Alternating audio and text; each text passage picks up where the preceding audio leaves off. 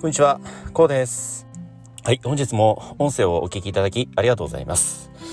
えー、今日はね、まあ皆様を取り巻くこの人間関係といいますかね、様々な、まあ友人ですとか、家族ですとかね、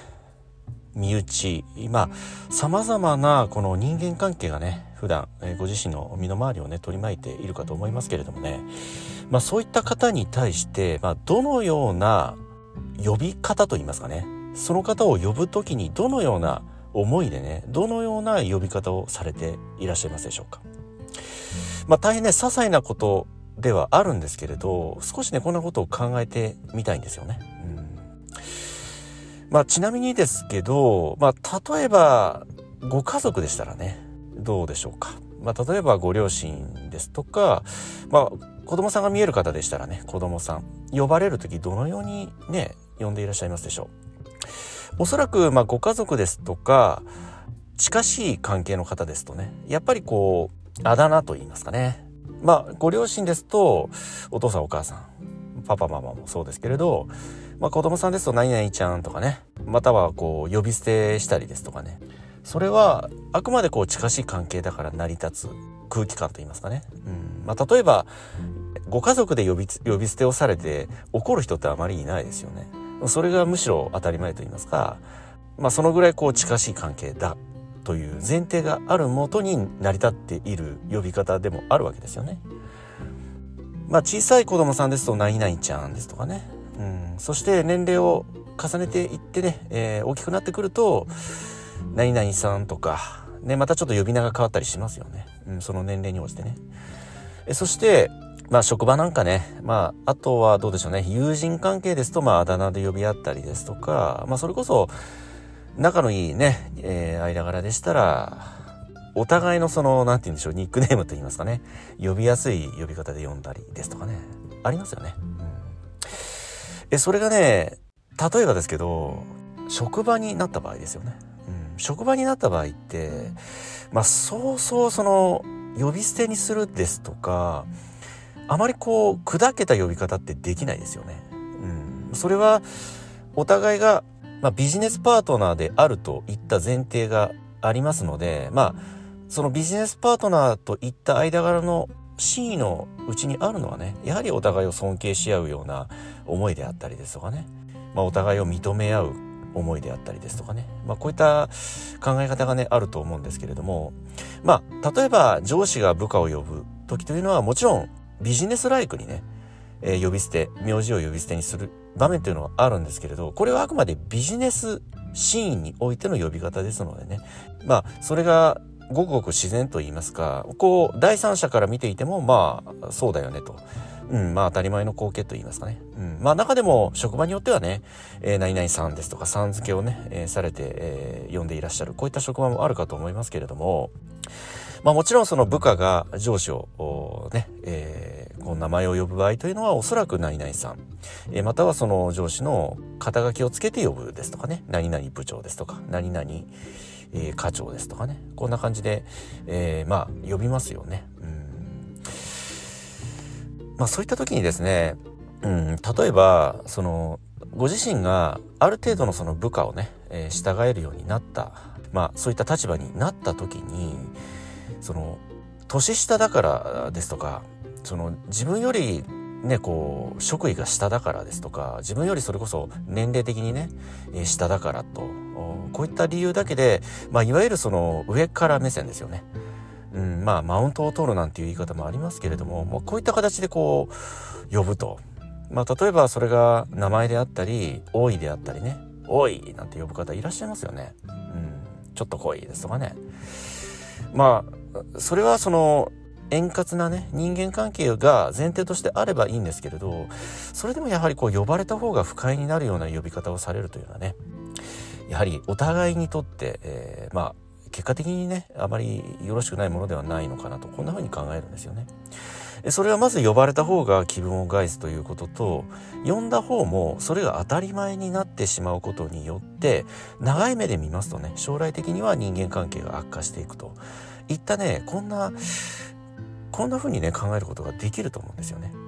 まあ、そこにある意味はおそらくそういった形で呼ぶ方というのは他の場面例えばそれが家族であったり、まあ、子供さんがある方でしたら子供であったりね、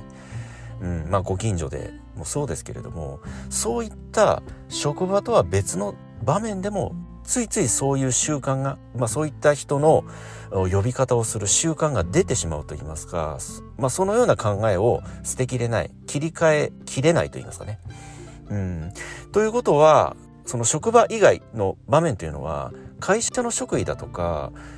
地位といったものは関係ないですよね。うん、会社から出てしまえば一個人でしかないので周りはそういうそのように見ますよね。うん、そういった場面でもこうなんだかこう人を見下したような呼び方をするだとか、まあ、マウントを取ってくるですとかね、うん、自分が自分の方が優位なんだ自分の方が偉いんだみたいなね、うん、やっぱりその感覚が麻痺してくると言いますかそのような思考に染まってしまうと言いますかね。うん、ですのでこの人の名前を呼ぶ、まあ、非常に些細な小さなね日常の場面ではあるんですけれどそういった小さな些細な場面でも大切にしていただきたいと思うんですよね。うん、あのちなみに僕はですね部下であれ上司であれ全てさん付けで呼ぶようにしてるんですよね。まあ上司はもちろんそうなんですけれど部下でも僕はさん付けなんですよ。女性はもちろんさん付けですけれども男性でもさん付けで呼びます。それは年齢関係ないです。もちろん大学生ですとか高校生のねアルバイトの方とかがいらっしゃる職場もあるじゃないですか。そういった学生さんに対しても僕はさん付けで呼ぶようにしています、うん、まあ山田という名前であればね山田さんと。このようにねその相手が10代であろうが20代であろうが学生さんであろうか関係ないです。全てさん付けです。そこにある理由というのは、どんな若い方でも、こちらが学ぶことはいっぱいあるよといった、こういった考えを持っているからなんですよね。うん。まあこれは僕が以前ね、え、働いていた職場の、まあある経営者の方の考え方なんですよね。まあその方というのは一代で、まあある、とあるチェーン店をね、えー、こう拡大されてきた非常に実績と実力を持たれた方ですのでね、僕は、まあ、個人的に今でもね、えー、尊敬をしている人なんですけれど、その方がね、ある日、僕にこんなことをおっしゃったんですよね。えー、僕はね、まあ、あなたのこともさん付けで呼ぶけれども、これは、どんな若い方、年齢は関係なくね、どれだけ若い方であっても、勉強になり学ぶことはあるんだから、だから僕はこのように全ての人に対してねさん付けをしてね、呼ぶようにしているんだよとこんなことをおっしゃられたんですよね。うん、僕はこの考え方非常にいいなと思ったんですよその時に。うんまあ、それはあ僕もそれからどうでしょうね、まあ、数十年、えー、ね、今は全く違う職場で働いておりますけれども今思い出してもねその意味が年齢を重ねるごとに非常にこう染みて分かってくると言いますかね。うん、やっぱりそこにある思いというのはまあその経営者の方というのはその当時、まあその当時は60代の方でしたので、まあ、そういった方が20代ですとか10代の方に対してねそのような思いを持っておられるというのは非常に僕感銘を受けたんですよね。うんまあ、そこの思いの中にある意味というのはいわゆる謙虚たれといった思いなんですよね。うん、えそして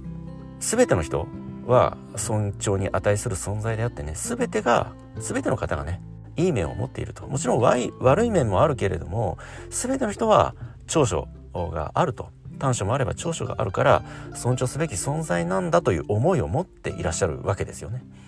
うん、ですのでまあ実るほど神戸を垂れる稲穂かななんていうね、えー、言葉もありますけれども、まあ、そのぐらいの年齢に達せられた方であってもそのような思いを持たれているというのはもちろんそれまでのね非常にこう苦労された経緯であったりですとかね様々なことがあったと思うんですよね。やっぱりその言葉の重みというのは非常にこう長くね積み重ねてきた歴史といいますかあそこにはね、え苦労汗、えー、涙様々なね思いが入ってるんだということを考えますとこれは是非僕も真似をしていこうと思いましてねそれ以来、えー、全ての職場すべて出会う人に対してはすべて僕はさん付けで対応するようにそれからねしているんですよね。うん、まあこのような考えを僕は持って日々ね、えー、職場ですべての人に対してねえ接しているんで、えー、ございますけれどもね、えー、皆様はね、どうでしょうか？どのような考えでもってね、この人と人との出会い、この一つ一つの出会いをね、えどのような思いでもって、え、ね、え接してね、いらっしゃるで、えございましょうか？え今日はね、ちょっとこんなことをね、えふと思いましたので、音声をね、撮ってみました。